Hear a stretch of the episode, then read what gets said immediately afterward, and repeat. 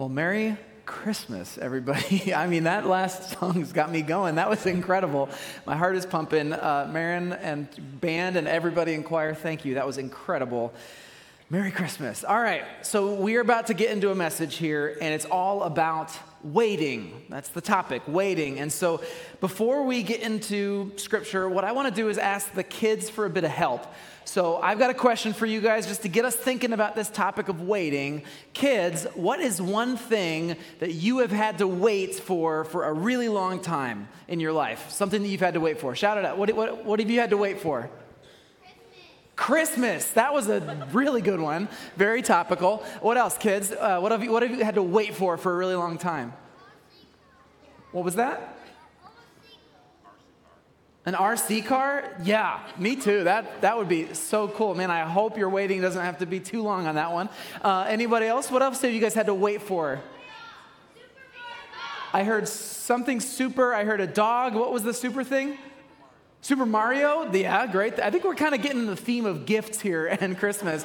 I was kind of thinking like for dad to come home from his business trip or for, you know, whatever. But it's okay. It's all right. What else have you guys had to wait for? Video games. Okay, I think I know where we're going here. New Year's Eve. That's a good one. That is a great one. All right. We get the idea. This is awesome. We all know what it's like to wait for something with eager anticipation. Yeah, we're still going. I couldn't hear that. Something about the tree or the treat for Halloween. It's going to be a while. All right. All right. So here's, here's why I'm asking about this. I wanted us to think about waiting because there's a good kind of waiting, which is that sort of eager anticipation, like, ooh, something good is going to happen.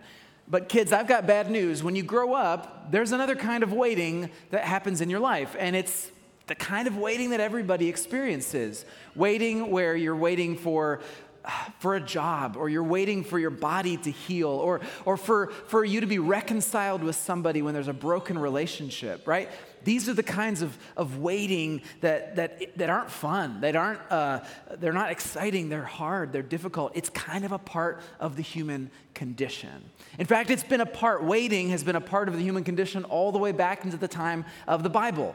When the bible was written the people who, who we're going to look at today they had been waiting get this for 500 years for something to come true these, the Israelites, at the, at the time when Jesus was born, had been waiting for five centuries for God to fulfill his promise. And so, what we're going to do is we're going to look at two of these waiting Israelites who also happen to be very elderly. And so, they'd been waiting not just a long time as a people, but individually, they'd been waiting for many, many decades for God's uh, promise to come true. That's what we're going to look at today.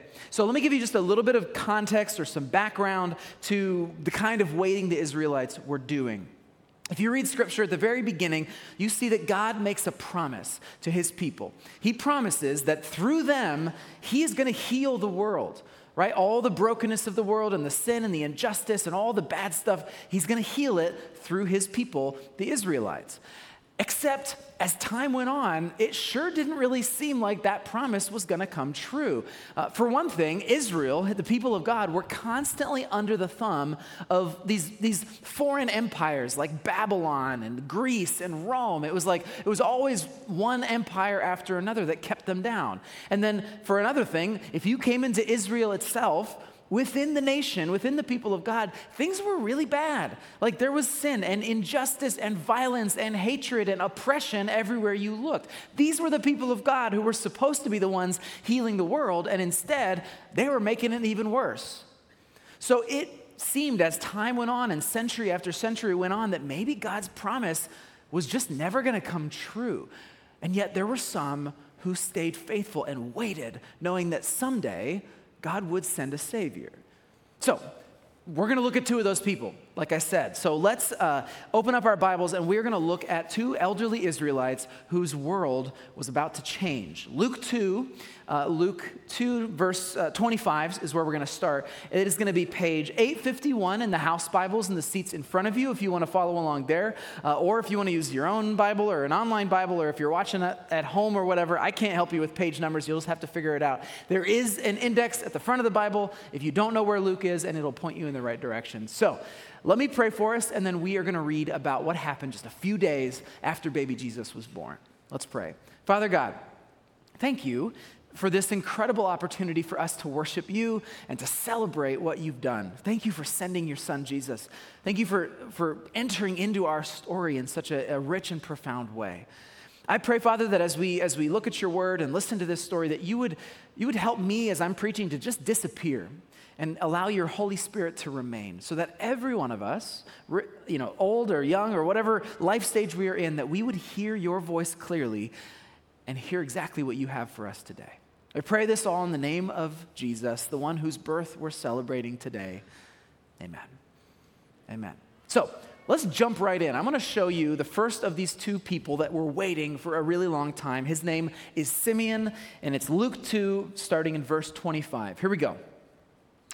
At that time, this is right after Jesus was born. At that time, there was a man in Jerusalem named Simeon. He was righteous and devout and was eagerly waiting for the Messiah to come and rescue Israel. The Holy Spirit was upon him and had revealed to him that he would not die until he had seen the Lord's Messiah. That day, the Spirit led him to the temple. So when Mary and Joseph came to present the baby Jesus to the Lord, as the law required, Simeon was there. Okay, so this is Simeon. Now, Luke does not tell us exactly how old Simeon is or was, um, but it's pretty fair to say that he's probably pretty old because there's some hints in there like he, he's kind of at the end of his life. He's obviously been waiting for a really long time. So I like to think of him as probably 80 something, maybe 90 something, I don't know. So I've been doing some thinking about Simeon and the life that he would have lived if he was 80 years old, and what would he have been experiencing in his world. And I thought, wow, when he was about 20, if he was 80 at this moment, when he was about 20, that's when Rome showed up the big bad Romans showed up and invaded Jerusalem and, and knocked down the walls and conquered Jerusalem. And actually, the, this, this Roman general Pompey, or who called himself Pompey the Great, of course, uh, he is kind of like the Darth Vader of the time. And he basically walked right into the Holy of Holies in the temple, right when Simeon was 20. Imagine being in your 20s and watching, it was like his, his version of 9 11. Like, this was a horrific event where, where from that moment until now, uh, Israel had been under the thumb of Rome. The, the jack-booted Roman you know, soldiers, the stormtroopers were walking through the streets of Jerusalem. It was tough. It was tough. And so he's now maybe 80. That was when he was 20. He had been waiting for decades and decades and decades, wondering, God, what are you doing? When are you going to deliver Israel? When are you going to bring salvation? Now, Simeon was given a very unique promise by God. Uh, Luke tells us that God had promised him that he would not die before seeing the Messiah. So he was going to see with his own eyes God's salvation coming to Israel. Now, why would God promise that to Simeon? Well, I think Luke makes it clear by describing him in verse 25 as someone who was righteous and devout and eagerly waiting for the Messiah. In other words, Simeon, in, in, a, in a nation, like I said, that was com- completely full of sin and full of injustice and violence and evil and all that stuff, Simeon wasn't having any of it. His neighbors, the other people in Israel, were doing whatever was right in their own eyes, but not Simeon. He was righteous. He followed the word of the Lord. And so, for that reason, he was given a gift of being able to see the Messiah before he died. And yet, he had to wait. So, let's talk a bit about what that waiting would have looked like for Simeon. I'll give you a, a, my, my opinion right out of the gate. I don't think that waiting was a passive kind of waiting. I think Simeon was, was waiting actively. And what I think that me- meant for him was that he was, was rehearsing and memorizing and thinking about the words that had been promised from Israel's prophets like 500 years before.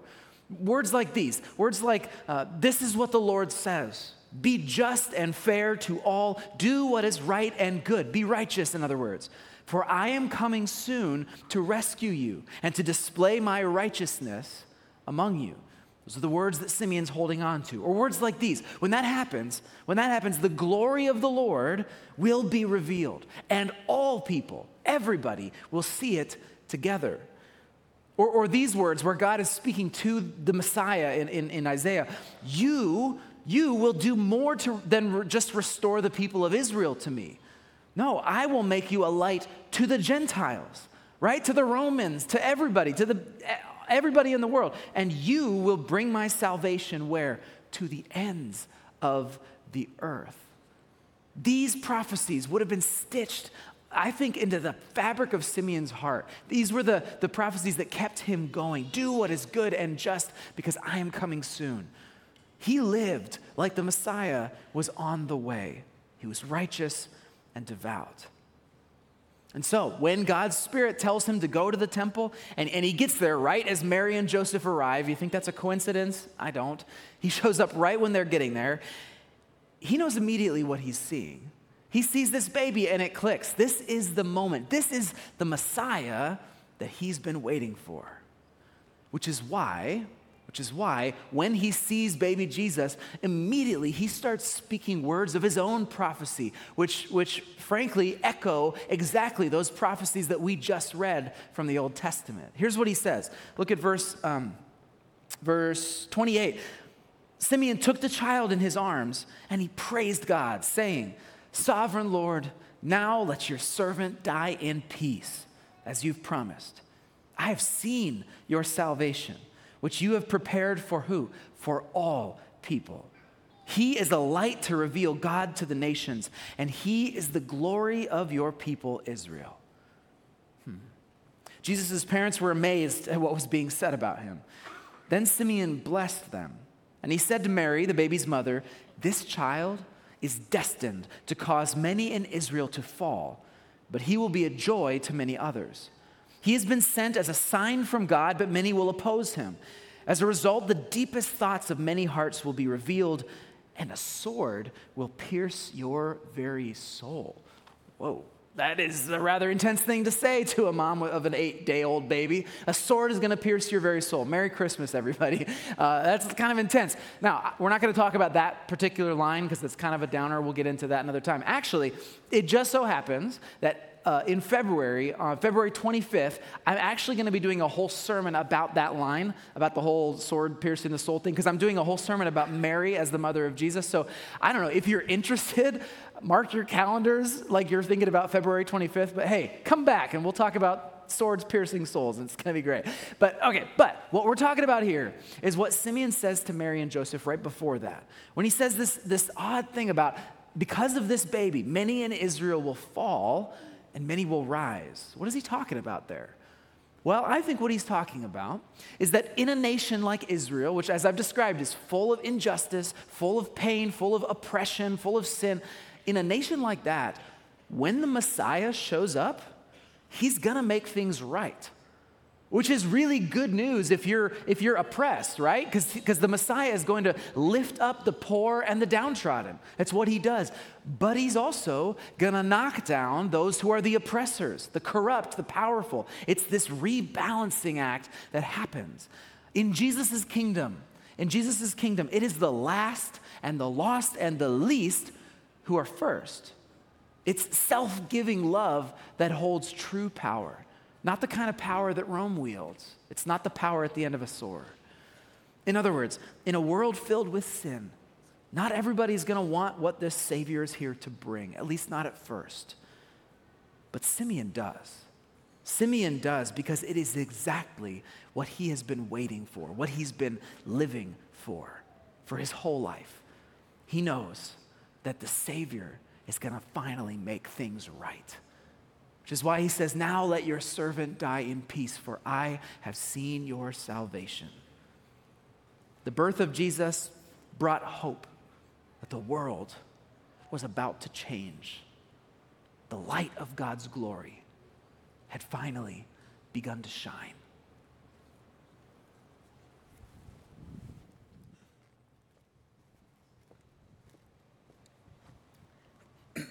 Tonight, we mark our fourth week of Advent.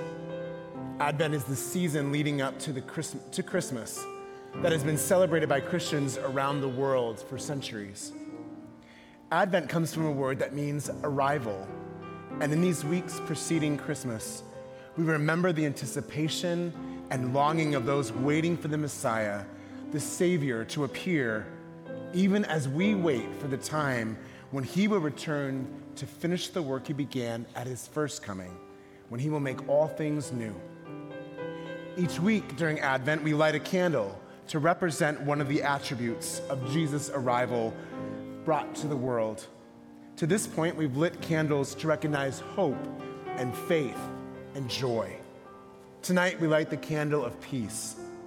The prophet Isaiah declared the Messiah to be born would be the Prince of Peace. And Zechariah, the father of John the Baptist, who was sent to prepare the way for Jesus, prophesied The morning light from heaven is about to break upon us to give light to those who sit in darkness and in the shadow of death, and to guide us to the path of peace. This peace would be a personal dimension in that every human being could now be reconciled to God through the Savior.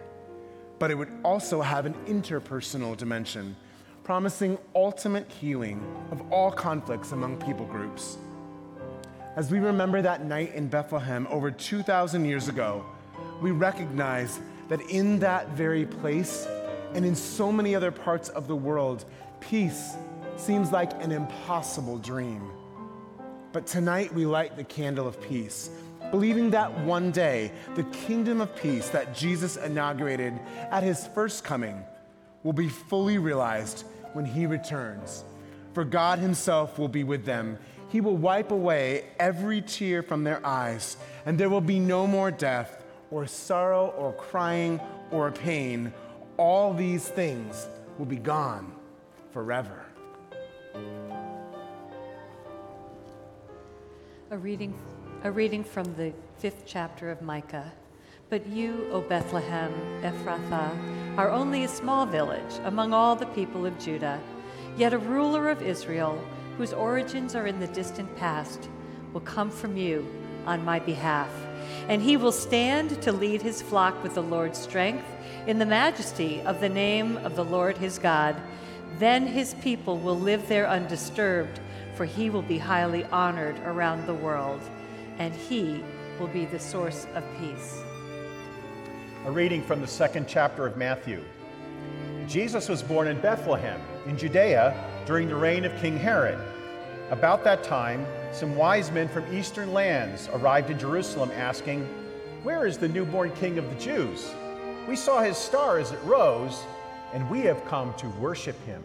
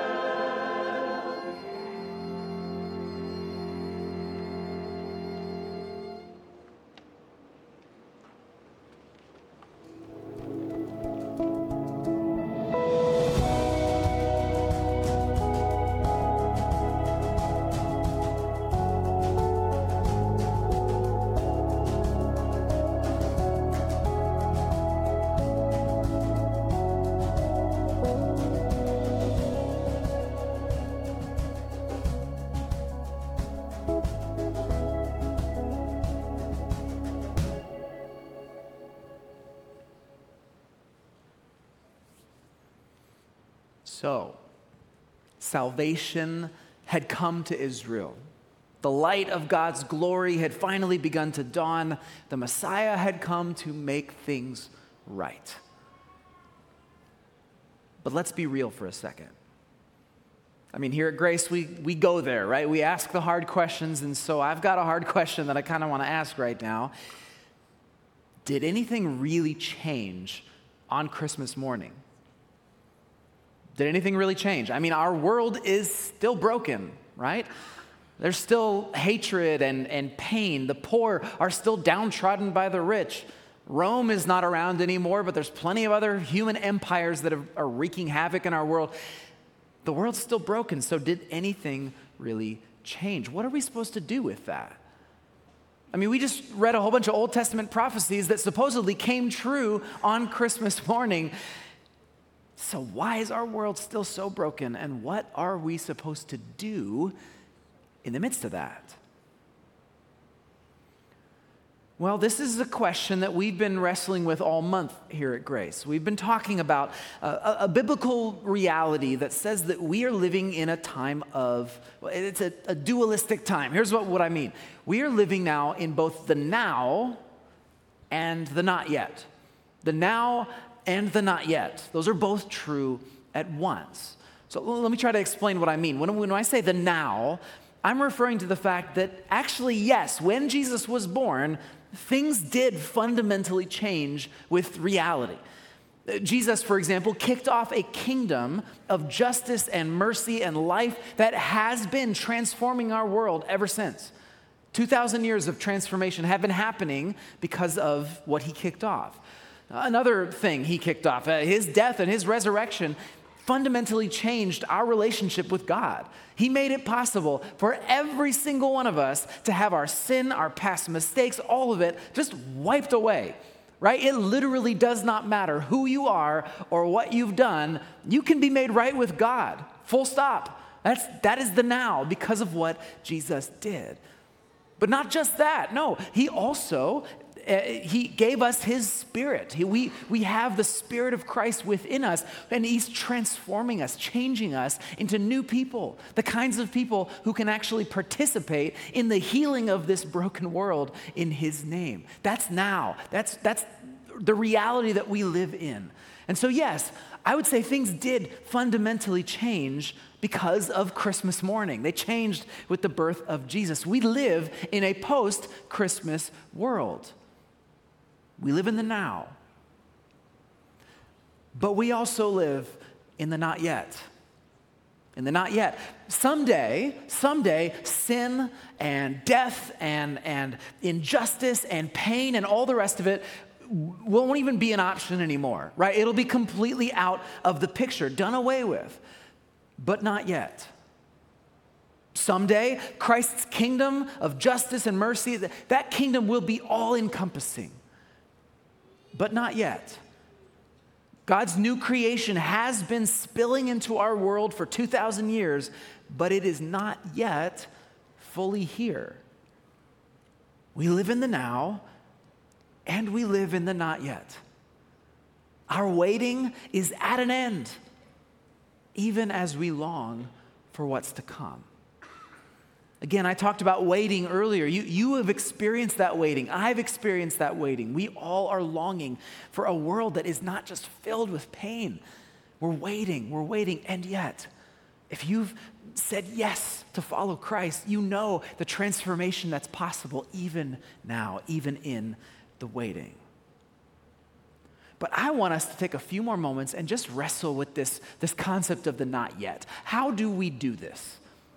How do we live in, in the not yet of, of this world that's still so broken? How do we follow Jesus in a world still filled with sin and death and pain?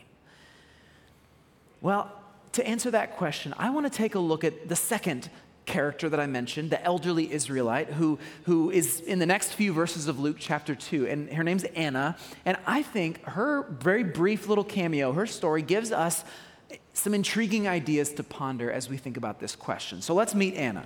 Here we go Luke chapter 2, verse 36. Anna, a prophet, was also there in the temple. She was the daughter of Phanuel from the tribe of Asher, and she was very old. Her husband died when they had been married only seven years. Then she lived as a widow to the age of 84. She never left the temple, but stayed there day and night, worshiping God with fasting and prayer. She came along just as Simeon was talking with Mary and Joseph, and she began praising God. She talked about the child to everyone who had been waiting expectantly for God to rescue Jerusalem. So that's Anna, three verses. I want to take a second and talk about her age, uh, because here Luke says, or the translation that we just read says that she was 84 years old. But it's actually interesting. The Greek uh, in this passage is a little bit unclear, and so there's a couple different options. But e- even if she was 84, that's really old, right? Not, not so much today, but in the ancient world, if you were 84, you were an extremely, extremely lucky person right? That means that you made it through uh, infant mortality and disease and all the things that could have killed you, and you, to live that long. It's like, kids, you know how when somebody today, could you imagine someone today who was born in the 1900s? Crazy old, right? You know what I'm talking about. Um, I meant what I said. You know, it's a little joke. All right, 1900s, ancient. So, 84 is possible that she was that old. It's also possible, though, that the Greek actually says that she lived for 84 years as a widow, which means that she was 84 years a widow after having uh, been married and having been a, a young woman. So she's potentially 105 years old. Anna is potentially ancient. Even by today's standards, that's a really, really old person. So, okay, enough about that. I just wanted you to get, the, to get the idea that Luke is really honing in on the fact that she is very, very old. Why does that matter? Well, it matters because what Luke wants us to see is that this is a woman who has dedicated her entire life. And for an 84 or a 105 year old woman, that means decade after decade after decade after decade dedicated to waiting for the Messiah. It, Luke says that she was at the temple every day, praying and fasting and eagerly waiting. That's the life that she chose to live. So, just like Simeon, she's an example of a righteous Israelite that was not falling into the traps of so many others in her time. And then one day, this righteous elderly woman, she sees this moment. She sees Simeon blessing this young family with a baby, and it clicks. Maybe the Spirit gave a little nudge to her, but she knew what she was seeing. She saw baby Jesus, and she understood that her waiting had come to an end. Okay, so again, what does Anna have to do with us? What does this brief little story about this elderly widow in Israel tell us about our own life living in the now and the not yet? Well, it does it in, her story does it in two ways. In two ways. First, I, I think her story gives us a really interesting thing to ponder about the now. Okay, what, what happens when, when Anna first sees baby Jesus? What does Luke tell us that she does the moment she sees the Messiah? Well, she talks. She talks about the child to anyone who will listen. She talked and talked. She told people the good news. The Savior has been born. Go tell it on a mountain. That was what Anna was doing. The moment she recognized that her world had changed, she wanted everybody to know. And guys, in the now of Jesus' life and death and resurrection and the hope that he brings in the now, that's our job as well. It is our job to be spreaders of the good news, not just with our words, but with our actions, telling others about what is now possible in this world. We are followers of Christ, right? We're forgiven of our past, we're being transformed into world healers. Why would we want to keep that message of good news to ourselves? There's another way to live, it's possible in our words and in our actions we, as Christ followers, can tell our broken world that things have changed. Things have changed. That's what Anna does. The moment she realizes her world has changed, the moment she meets Jesus, she starts telling people the good news. We can do the same thing in the now because the Savior has come. But what about the not yet? What do we do in the, in the not yet, in the waiting that we are all still currently doing? As I said, we're all waiting for God's mission to be fully complete. I mean, yes, things have changed, but they're not all the way changed. So, how do we live in the not yet? Well, I think we've already gotten our answer by looking at the life of Simeon and Anna. Both of them, the way that they waited. Because remember, all they had was the not yet. They didn't have the now, they just had the not yet. So, how did they wait? Well, Simeon was a righteous man. As I said before, he refused to give in to corruption and to, to give in to sin and to give in to lust and greed and, and injustice and all the other stuff that everybody else was giving into. He refused. He lived a righteous life year after year after year, even in the face of incredible temptation. Anna, as we just said, dedicated herself to prayer and fasting and prayer and fasting and prayer for years. That's how she lived. She spent every day as close as she could get to the center of the temple where God's presence was hottest. She was there every day. That's how she waited. My point is this for neither Simeon or Anna was their waiting just twiddling their thumbs. Neither one of them just sat on their hands and said, Man, I hope the Savior comes along someday. No, their waiting was active, it was anticipatory. Their waiting was, was was about devotion to the promises of God. Every day was their opportunity to live as if the Messiah was on the way. Remember that prophecy from Isaiah? This is what the Lord says Be just and fair to all, do what is right and good, for I am coming soon to rescue you. To me, that verse right there, that is the key to waiting in the not yet. Do what is right and good, for I am coming soon. Although we now can add, do what is right and good, for I am already here. Here's what it makes me wonder What if, in the waiting, what if our faith in Christ was not just some thing that we believe once and then we sit around and wait for the afterlife? What if our faith was like Simeon's or Anna's, was active? anticipatory? What if we each lived our lives as if, as if new creation was on the way? Better yet, what if we lived every day as if new creation was already spilling into our world, that we could actually tap into it and help spread it and help bring healing now? What if we lived that way? Life and justice and joy and healing and forgiveness and grace, if that was the way that we lived, we could show our friends and neighbors that this is not just a future hope, but a present possibility. That's what changed because Jesus came. Yes, new creation is coming and we wait.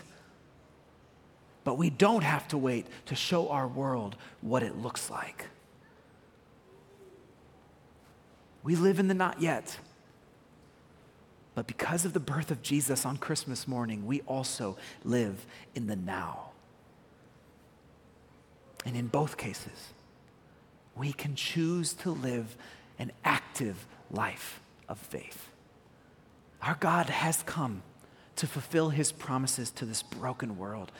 He's come, he's here. It's happening all around us, even as we speak. The question is are you going to live like that's true? Let's pray. Well, Father, we are in awe, as always, with the fact that you would choose to step into our story. It boggles the mind that you would love us so much that you would willingly send your son, not just to live here, but to die and to rise again for us. God, it's incredible. And yet, it's what you've done. And so, Father, yes, we can be discouraged by the waiting. We can be discouraged by the not yet. And yes, we long for what is to come. But, Father, let us not forget the fact that you have changed this world and you are currently changing this world and you are working through us to do it.